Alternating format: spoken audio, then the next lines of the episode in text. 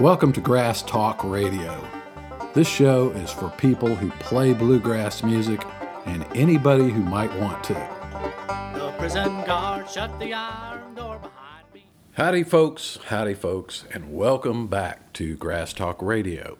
I am, I'm going to uh, set the scene for you today. I am sitting in Columbus, Georgia. Just dropped Jackson off at the old Rainey McCullers School of the Arts, where hopefully he's being educated sufficiently to succeed in this world. And of course, you know, every day on the drive home back to Americus, I try to uneducate him, you know, try to make sure whatever nonsense they're teaching him, you know, I can somehow counteract that. But I do love that school. It's a uh, it's a beautiful place. It's a it is one of the finest schools in the state of Georgia.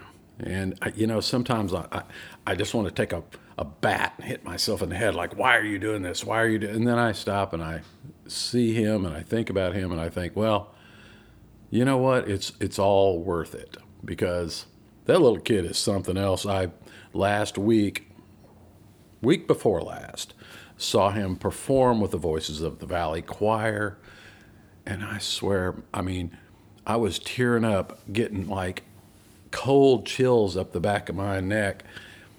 And I admit I'm biased. It's, you know, Sonny Boy is up there singing his heart out. But let me tell you, all of you bluegrassers, and I'm one of you. People, we need to work on our singing. Yes, we do. Singing moves people far more than banjo picking. I mean, banjo picking does have a, a powerful impact on people, as does mandolin playing and bass thumping and, you know, that old tin bucket sound you get out of your dobro and scratching around on that fiddle and all that out of time playing and out of tune singing. It does, you know, I'm not saying there's not a place for that. but when you hear it done right, it just kind of knocks you back in your seat and you think, man, it may actually be worth the effort to try to be very good at what you do. Whether it's banjo picking, flailing away on a dulcimer and singing, or I don't, I don't care what it is you do. I think it's very important that at least one thing, one thing that you do, and I don't care if it's crochet or repair of the clutches of old Ford tractors or plugging tires or hunting down bugs in software. I, I don't care what it is you do. You should, I think,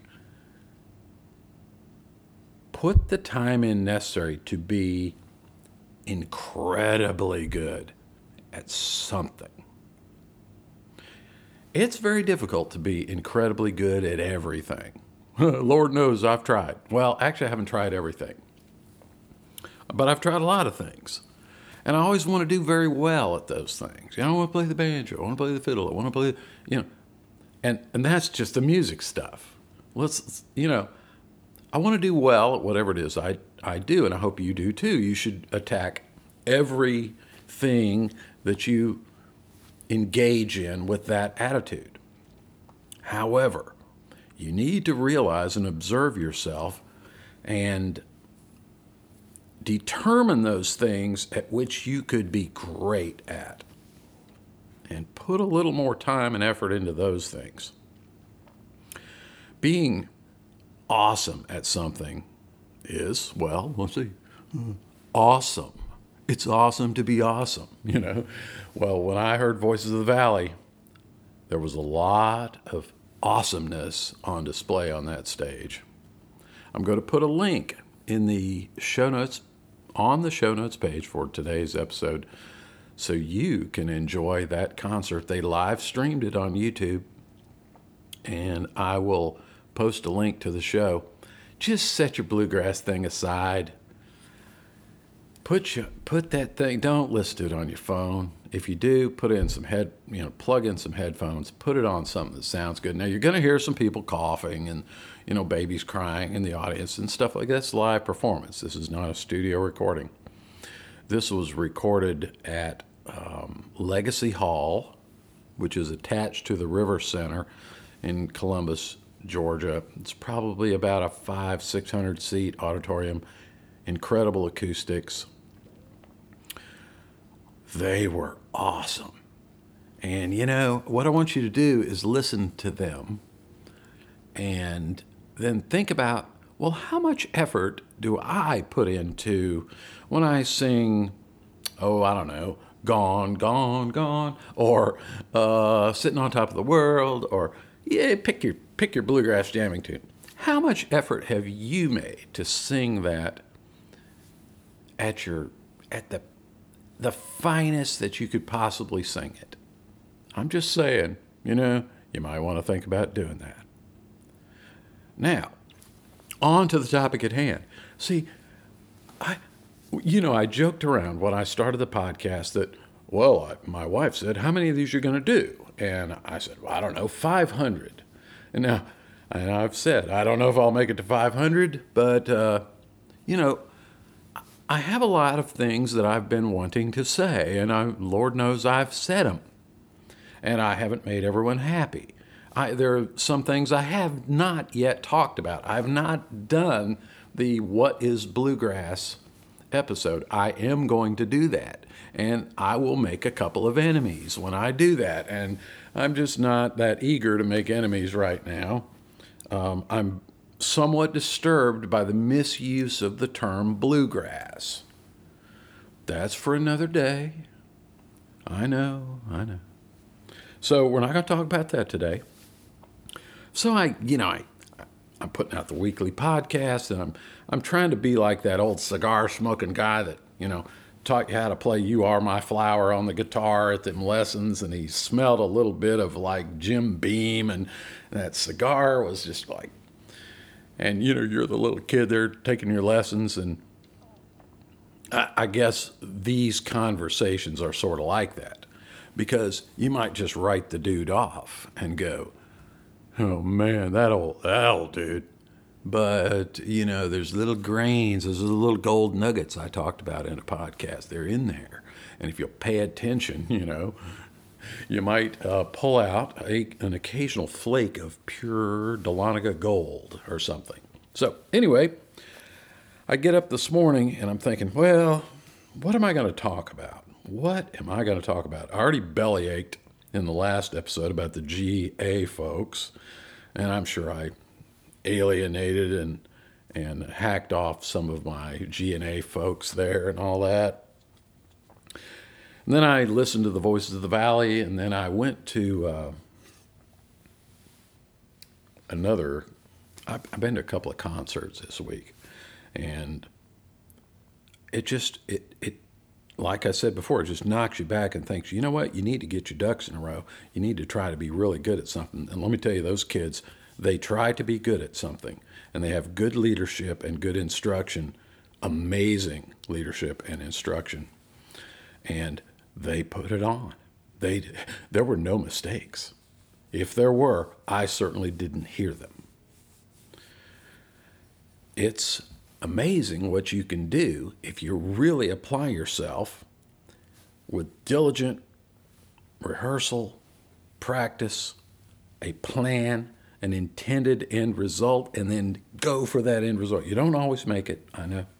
I'm sure there were errors and mistakes in that performance that I, that I'm not aware of. But if you don't try to do that, if you just like, hey, it's all good, man.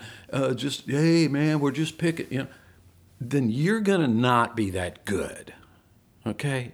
You might be having a blast, but I think there's value in trying to be super, super good at something. So I'm going to talk about something today. You know, I get up this morning, I'm like, what am I going to talk about? I have no idea. And, you know, as I'm in those just barely leaving the dream state, or, oh, it was a terrible dream I had last night. My wife had decided for some reason to take the windows out of the back of our house. And so in the dream, she's got crowbar and she's prying the window frames out of the house and they're I can see them in the dream falling away from the house. I'm like, what are you doing? What are you doing? Oh well, I, I think we should do put some different windows. I'm like, it's just like this crazy nightmare. Which thankfully she didn't actually do that. She is right now actually up in New York visiting her ailing mother. So she didn't actually pry the windows out. It was just a crazy dream. And I was thinking, oh man, I got to fix these windows. And it's weird. It's, it, it's weird the things you dream. But so as I'm leaving the dream state and oh, the cold sweat, I'm wiping it off my forehead about those windows. And I'm, then I begin to enter the conscious world. And the first thought on my mind was, I need to do a podcast. So what am I going to talk about? And what pops in my head, I figured I would just go with. I was thinking about crab fishing. I'm sure you've all caught crabs at least once. No, no, not those crabs. That's for a different podcast. On you. No, I'm talking about the Atlantic blue crab. If you haven't fished for crabs, you have not lived. And I'm thinking about this would be a great topic for Grass Talk Radio because, you know, because why? Why? I, I don't know. And I'm thinking, like I usually do, there's got to be some tie in between crab fishing and bluegrass because it's all related. Hmm. Let me take a little swig of my coffee here which has gotten cold since we started. I get super chatty. I told my wife one time that I I would take Jackson to school, drinking coffee the whole way there, and then on the way home I would like test drive some of my ideas of what I'm going to do on the podcast. And when I came into the house, I was ready to go. Turn it on. The caffeine has got me pumped up, and I'm ready to talk. Well, maybe she was going to work from home that morning. And so half hour goes by, hour goes by, caffeine starts wearing off. And then she's, you know, 10:30, you're like, "Okay, I'm leaving now." And she leaves, and I'm sitting there going, "Eh, I think I'll just do the podcast tomorrow." And I would, I would just delay it next day. That's why sometimes you see it come out on one day and sometimes the next. So my coffee's already getting cold. I want to get through this crab fishing thing. So, what's the deal with crab fishing? Well, the first idea I, that I had when I woke up was I was listening to this podcast. There's a new podcast out there, and I'll, I'll save that for a Bride of Podcast Shoutouts episode, which will be coming out soon, where I talk about the other podcasts I've listened to. There's a podcast out there, and it's like uh, all about bluegrass and like and I've listened to all the episodes so far, and I'm not knocking it. Hey, it's cool. I guess it's just proof that I'm some old fart. That uh, this podcast is all about like the jam grass scene. You know, it's so far anyway, and and a little bit of information and misinformation, and you know about um, you know what is bluegrass, and it's as if bluegrass started one place proceeded to the next stage, then to the next, then to now the ultimate stage. And that it's, it's just sort of writing off the original basis of bluegrass and the fact that there are a lot of people still doing it. You know, anyway, that's a whole nother topic. But I was thinking about that, and I was thinking about this episode idea that I've had rattling around in my gourd for all this time about okay, I don't care how you define bluegrass. I mean, I sort of do, but I'm going to just tell you how I define it. And I haven't gotten around to that yet. I kind of got into it a little bit in that, you know, that bluegrass as a religion type podcast, but I forget what that was called. It's been a while ago. So I'm thinking about that, and I'm thinking about, well, there is there's a thing in machining. Like I worked in a machine shop, a factory that built shoe repair machines right after I graduated from high school, I spent a year working in this in this factory, punching a time clock, wearing the blue uniform with the name Brad over my left pocket from the uniform company and wearing the steel toed shoes and stuff and punching the clock. And I assembled shoe repair machines, wired up motors, ran in machines, assembled stuff, and whatever. And then I was moved to the chrome and nickel plating department, a one man department. I was promoted to that. No raise involved, but. And I chrome plated little knobs and foot pedals and uh, stuff like that. Had no idea what I was doing. The, the guy gave me five minutes of instruction and just left me to my own devices with these big tanks of acid and, you know, all these horribly poisonous chemicals, which is probably how I ended up like I am. I probably breathed too many of those uh, chromium fumes. I also did black oxide and spent a lot of time sitting at a humongous belt sander polishing these things prior to running them through the nickel and chrome plating process. But anyway, hanging around all those old, crunchy old machinists and stuff, I discovered there was a thing uh, for many of the parts which they made. They would have a little gauge. It was called an in out gauge, and it was just something that told them, eh, pass or fail, pass or fail. Like, you know, they just made this knob and they'd grab up this little tool and stick it on there, and if it fit, it passed. If it didn't fit, it, it failed. It went in the bucket, you know.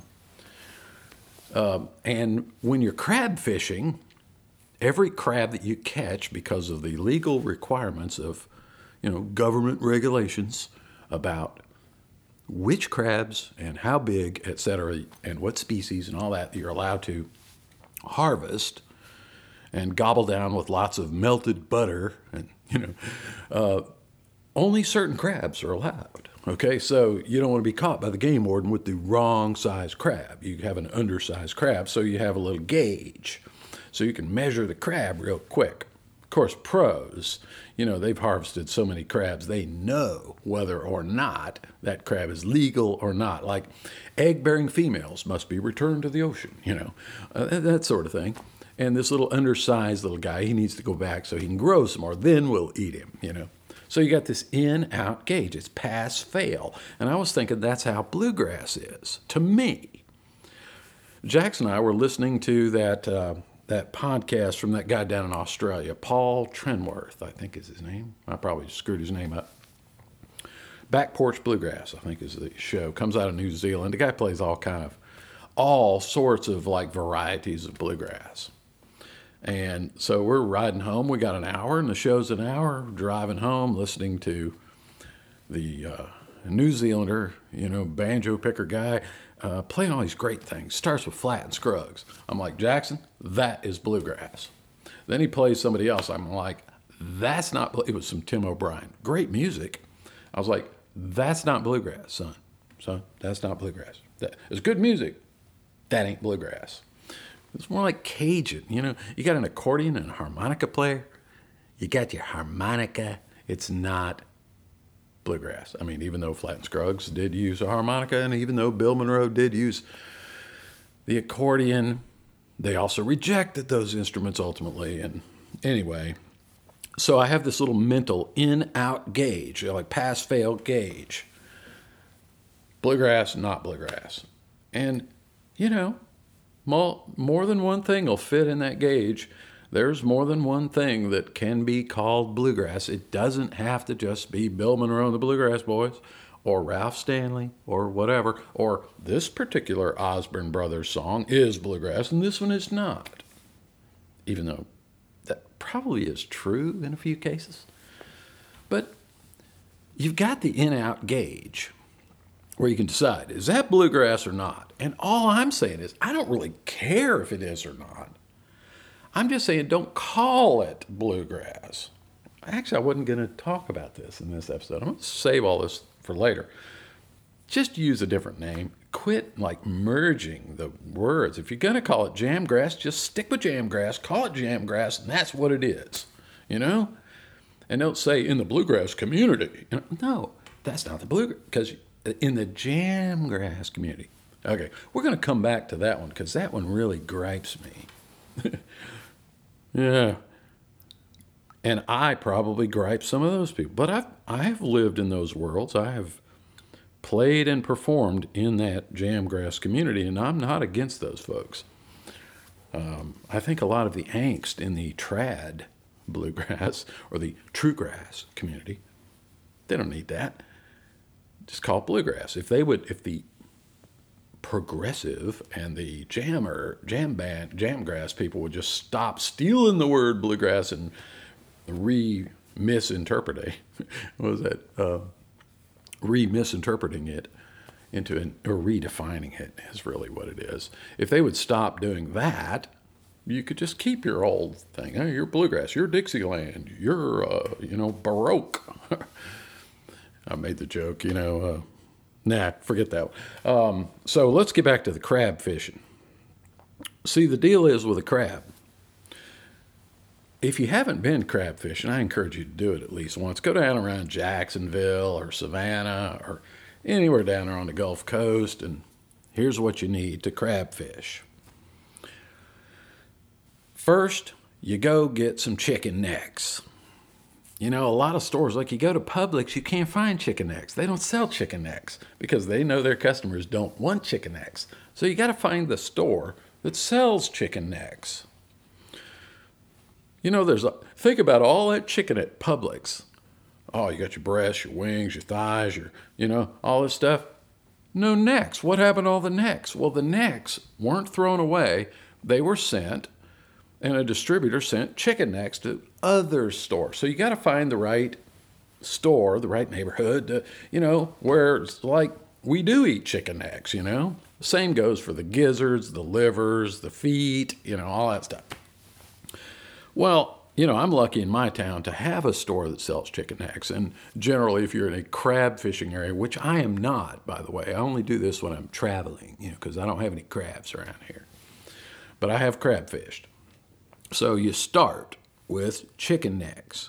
You need chicken neck. You could use a chicken leg, but, you know, why waste a good chicken leg, you know, for crab bait? You know, chicken neck. Get you some chicken necks. They're cheap. So you get you a couple of chicken necks and you need a ball of string. Now, the proper equipment for going crab fishing is you find some old secluded, like backwater bayou, you know, salt water, brackish, you know, it's like not at the beach. Don't go to the beach, you know. You're going back, you know, in along the intercoastal waterway, you know, find you a good swampy place and place you could pull your car down there. And now, what you need is you need your chicken necks, you need your ball of string or twine or nylon cord or whatever, just some kite string, any kind of string. And you need a landing net. And if you don't know what a landing net is, it's a it's a a long handled, usually made of aluminum, stick with a net on the end of it. It's just like the goldfish net. The guy dips the little goldfish out at the, you know, when you go to PetSmart and buy a goldfish, he scoops it out. It's just like that, but it's a lot bigger. So it might be six feet long. They got little short handled ones for use in a boat, but you want a pretty long handled um, landing net. It's just you know, like a green plastic net and a hoop and a handle. So you need that. And you, you go wandering down there to the shore with your bucket. You need your five gallon bucket with lid because you got to have something to put your crabs in, you know. You can't like put them in your pockets and stuff, they'll be crawling out, you know. So you got to have a bucket to put your crabs in. And then you need a place to sit down because you're going to be there a while. So you bring a lid, you can put the lid on the bucket and sit on the bucket. Now, so you got your chicken neck, and you might have a couple extra chicken necks put in a Ziploc bag so they don't get that chicken grease all over that six pack of beer you got in your cooler. So you got your six pack, you got your chicken necks, you got your ball of string, you got your bucket to sit on. You might even have a, you know, your iPod so you can listen to Grass Talk Radio while you fish for crabs. You take first, you take the landing net and you've picked an area, a likely crab fishing area that's sort of shallow, but you know, the sand tapers off under the water and it's kind of that old brownish looking salty old water. And you just slide that landing net out about, let's say it's a six foot long landing net, so that about one foot is still just laying on the dry sand and five foot of it is out there under about 12 inches of water. and you could see it out there, and it, that net just sort of like folds back as you scoot it out there. You just lay that net down there. Then you take your ball of string and you pull out one of them greasy old chicken necks and you tie that sucker on there real good. And then deftly you give that thing a little spin with your right hand and you swoop. You toss that chicken neck out there about 20 feet, plunk, drops in the water. Maybe you, maybe you can't see the chicken neck, but you know it's there. And then you put a couple loops of string around your left hand and you sit and you wait. And you've thrown that string out beyond the net. So, let me set my coffee down. This is too cold to drink. All right, so you got your chicken neck out there. You might be listening to the podcast. You might be just watching the birds or just listen to the traffic go over the bridge over your head, you know. Don't matter. What you're doing is basically nothing. You're just sitting there fishing for crabs. And them blue crabs are out there. And boy, do they love the smell of that. Something about a chicken neck drives them crazy. Now, some of you may be like, you know, um, I don't know, card carrying PETA members, and you just you're just revolted by the thought of taking a live crab and throwing him in a pot of boiling water and eating him. But I, I would just like to remind you that a crab is really just the underwater version of bugs. You know, you don't have any problem in your kitchen if you see a big old cockroach, cockroach to run over there and stomp his brains out. You know, it doesn't bother you at all. Take the Raid and spray it around, putting the boric acid around. You don't mind that a bit. You don't care nothing about a bug. You know, mosquitoes, smack him. You know, you don't care nothing about a bug. Well, I just think of crabs as being ocean bugs. That's what they are. They're the insects of the ocean. So people that are a little bit revolted at eating a bug, but boy, do they love them crab legs, you know, down at old Red Lobster, you know. They're just eating giant ocean bugs. That's that's the way I look at them. They're just bugs. They're big old bugs that live in the water, and you're going to catch them and eat them. That's the idea here. So you listen to your podcast, you've cracked you open one of them Coors Lights or a PBR or something, and you slung that neck out there and you just sit and wait because you got to be patient. The idea is to slowly, very slowly, draw that string in and very slowly pull that chicken neck into the net. I think you get where I'm going here. And the crabs are beginning to congregate and they're nibbling and chewing and fighting each other and hitting each other in the face and stuff. Oh, ooh, it's an ugly scene. They're battling over that neck. They're grabbing onto it and they don't want to let go, you know. It gets kind of competitive and you're inch by inch by inch dragging that chicken neck closer and closer. But they're stupid. See, they're not. I mean, they're smart in crab ways, but they're not smart like we are. You know, you know how smart humans are and everything. We got it all figured out. Boy, sometimes I think the crabs are smarter than us. So you're reeling it in, and those stupid crabs are just they're fighting each other and trying to get a hold of that chicken neck they want to get a big hunk of that chicken neck off and they can't and they're fighting and you're just reeling them in inch literally inch by inch by inch pulling that old cotton string and it's wet and you're reeling it in. And now they're beginning to become visible and you see like five or six of them and there's some big ones and little ones and they're all over that chicken neck and you just you slow down and you ease them right to that net and you let and the reason you didn't throw the chicken neck in the net to begin with is because the crabs are like out there a little bit deeper, you know. So you got to lure them in, you got to draw them in, and then when the chicken neck goes thunk and blump and lands right, you get it right in the middle of your net, and you just sit there. You don't. You can just drop the string, take another swig of your beer, set that down, and don't make big moves or motions. You don't want to scare them little crabs. And you just reach down and you grab that handle. There's about five or six of them clamoring all over that net. And you just lift it up. And there's your crabs. And then you get off your bucket, pop the lid off, and dump them in. Well, at that point, you got to sort them crabs. You can't be harvesting them little crabs unless you want a big ticket, you know, pay like a $75 fine or something. So you got to have a, have a look at them, get out your big old, you know, your big old rubber glove and reach down in there and go, you get to go back and shoo, throw them out. So you got to have legal crabs. So once you got your legal crabs, you put your lid back on, you get your chicken neck, and you do it all again. And you do it until you basically do it until you run out of beer. And then you go home. And hopefully you haven't drank so much beer that you get a ticket on the way home. But when you're out of beer, you're pretty much done fishing. So, and you might have a friend there drinking the other half, you know, or, or as your designated driver. So you're reeling these crabs in, you're sorting the crabs, saying, this one's a crab, this one ain't.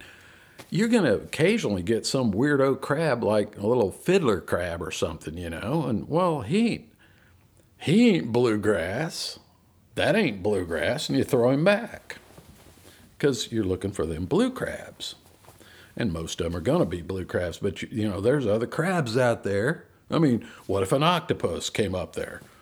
they probably like chicken necks too. You know, you might reel up an octopus or something. Well, you want to throw him back because that ain't bluegrass. Okay? So it's this pass fail thing. In order to pass, you got to be a crab, you got to be a blue crab, and you got to be legal size and the, not an egg carrying female. If you pass all those, then you're legal and you go in the bucket. And you'll ultimately be in the pot you know, sometime that evening you'll be in the pot and you are going to be delicious. And there's millions of them out there, millions and millions, you know. So they'll be back, you know. You're not, uh, it's not likely that one guy with a ball of string and a couple of chicken eggs is going to uh, wreck the crab fishery. You know what I'm saying? Um, now, there are commercial ways of doing this with crab pots and you know, you can get off a bridge with these little crab nets that you lower down and you raise up. You, you can actually see the crabs going in, and you pull it up, and the sides fold up, and you reel it up real quick, and they're climbing over the sides, doing Geronimo over the sides to get away, and you got to, you know, you're 50 feet up on a bridge. That's a little harder to do. To me, it's easier just to use the chicken neck. And you might say, what in the world does this have to do with bluegrass? You know, honest to God, I don't really even know, and I don't really even care because, as I've said several times, I can't talk about bluegrass all the time, and you shouldn't either. If you're thinking bluegrass, bluegrass, bluegrass, bluegrass, you know, you're missing part of life, and part of life is crab fishing and other things, plenty of other things. But I did think of one tie in. As I was thinking about this crab fishing, I got to tell you, one time I was down in uh, where was I? I was on the coast of Georgia at a state park. And it was right on the beach. And we, I went to this like backwater area and crab fish for a little bit and caught me about five big old legal crabs. Brought them back to the campsite. I'm going to boil them crabs and eat them for supper. Only problem was I, I, I, my pot was too small. I only had one of these little dinky pots that comes inside one of those uh, like mess kits, you know, like Boy Scout mess kit, and the pot's only like three inches deep. wasn't big enough to, to even fit the whole crab in. And I hated to boil him one half at a time, you know, like let me boil your left side, and then I'll flip you over and boil your. I just couldn't do it. I took them down the beach and just chunked them out, and they scurried back into the ocean. So those crabs escaped. Anyway, I don't know what I was doing down there. Might have been going to, uh, I don't know. Could have been going to the Jekyll Island Festival. Not sure. But you know, if I'm around the ocean, I at least want to see if I can catch some crabs, them Atlantic blue crabs. And uh, so anyway, I was thinking, what does this really have to do with bluegrass? And the only analogy that I came up with is it's exactly like my website, because I have to plug my website, bradleylaird.com. Bradleylaird.com is a chicken neck. Doo, doo, doo. It's my bait. It's out there in the world, and all the crabs out in the world, all the crabs out there are drawn to the smell of that chicken neck. You know, through Google and people posting links, which I hope you'll post links and help me advertise my site and my products. But that's the bait. And then you got the string.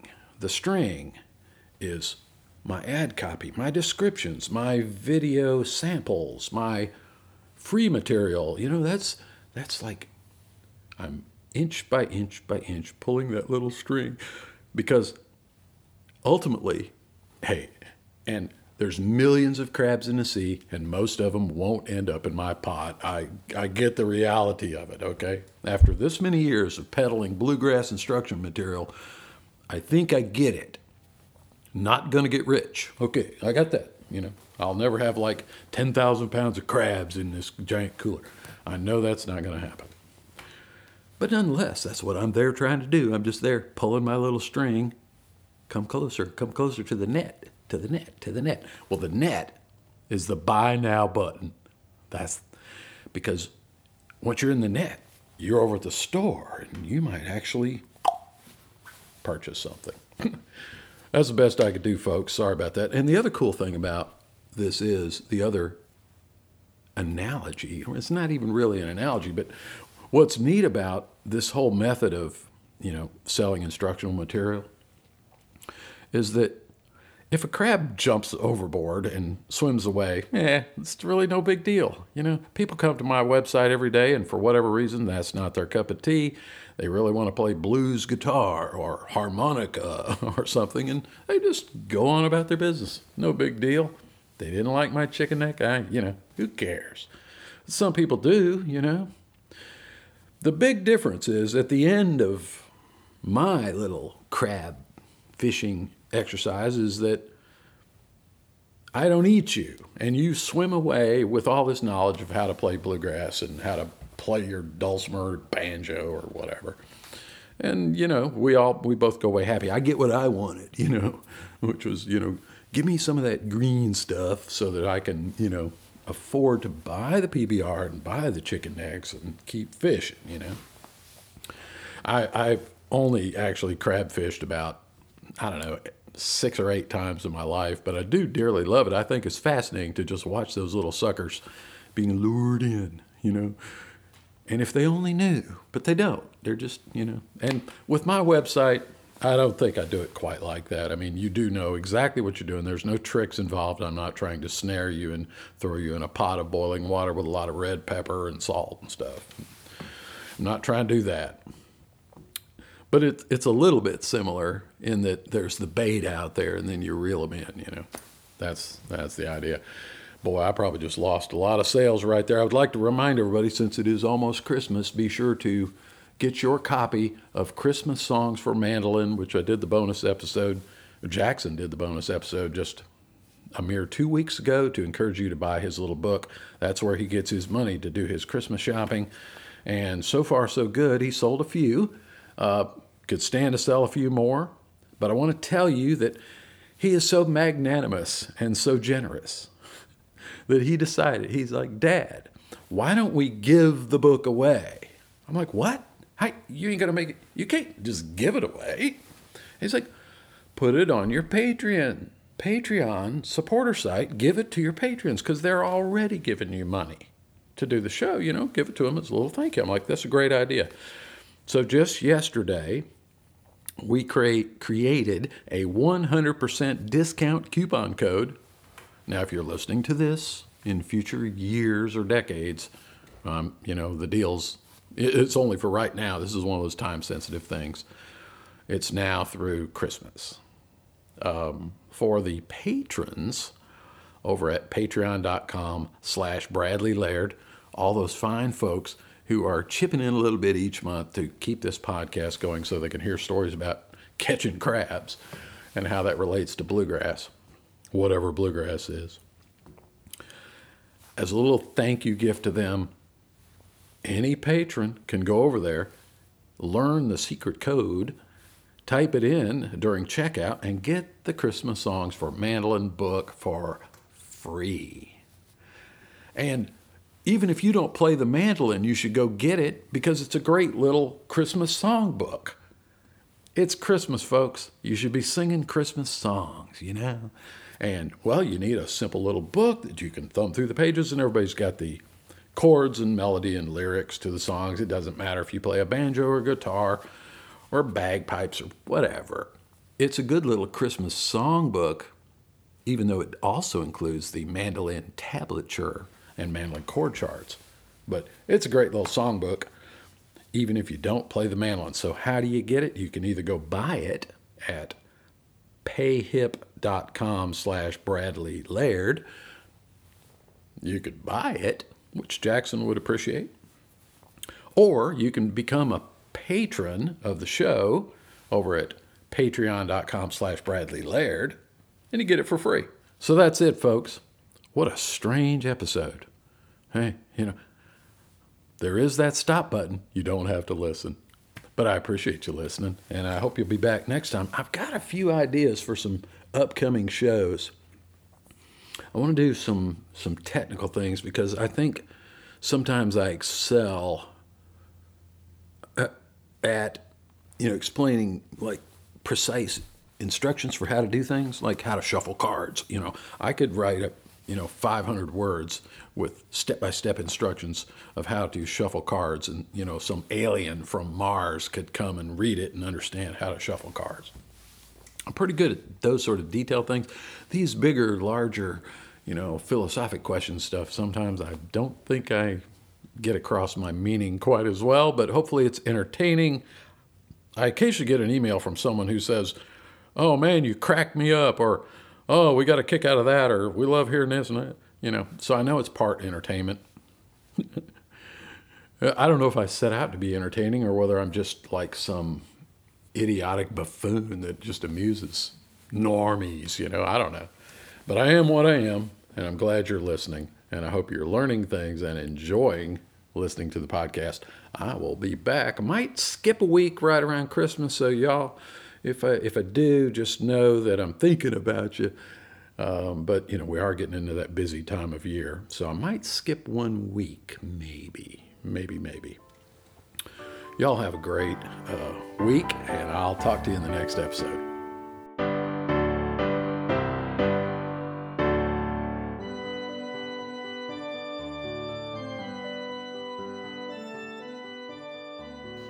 Folks, this is Jackson Laird. I want to tell you about my downloadable PDF ebook called Christmas Songs for Mandolin. I created all the notation for this book and it has 12 traditional Christmas favorites in treble clef. Each song also has the mandolin tablature and the chord letter indications and the lyrics. You can play and sing these songs on your mandolin and, uh, or any treble clef instrument. I, I played it on the piano. You just go look at bonus episode number what what I forget. I even included chord charts in the back for every chord used in these songs. Just because your Aunt Sally doesn't want to hear Salt Creek at Christmas. Just go to payhip.com slash Bradley Laird and get your copy today. Merry Christmas!